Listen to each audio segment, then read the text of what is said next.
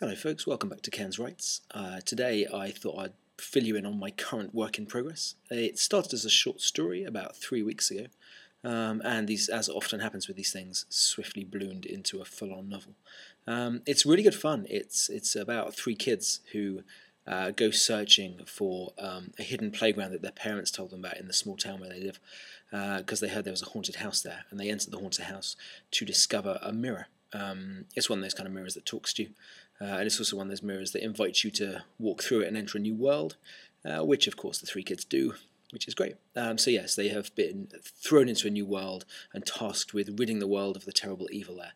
Um, it's only the start of it, and obviously things progress swiftly from there, and we have dragons and swords and all kinds of stuff. Um, I really like it. I'm, I'm kind of going for a feeling of the kind of early Spielberg kind of movies um, and things that J.J. Abrams has tried a bit as well of, of um, having groups of kids who do really heroic things, but at the same time keep being kids and keep having kids' feelings and keep having to kind of deal with the different things going on. And then I've thrown into that, you know, difficult family backgrounds and those kind of things, which obviously affect the kids as well. So hopefully uh, it's it's quite a human story and quite a sort of down to earth take on fantasy.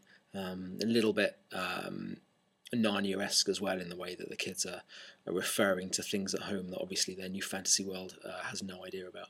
I'm really enjoying writing it. I'm really liking the characters, uh, both the, uh, the kids and other characters that have cropped up as well. Uh, it's always fun writing about dragons. So yeah, um, I will I think finish that in the next couple of weeks. But once it's finished, uh, I'll let you know what's coming next. Cheers.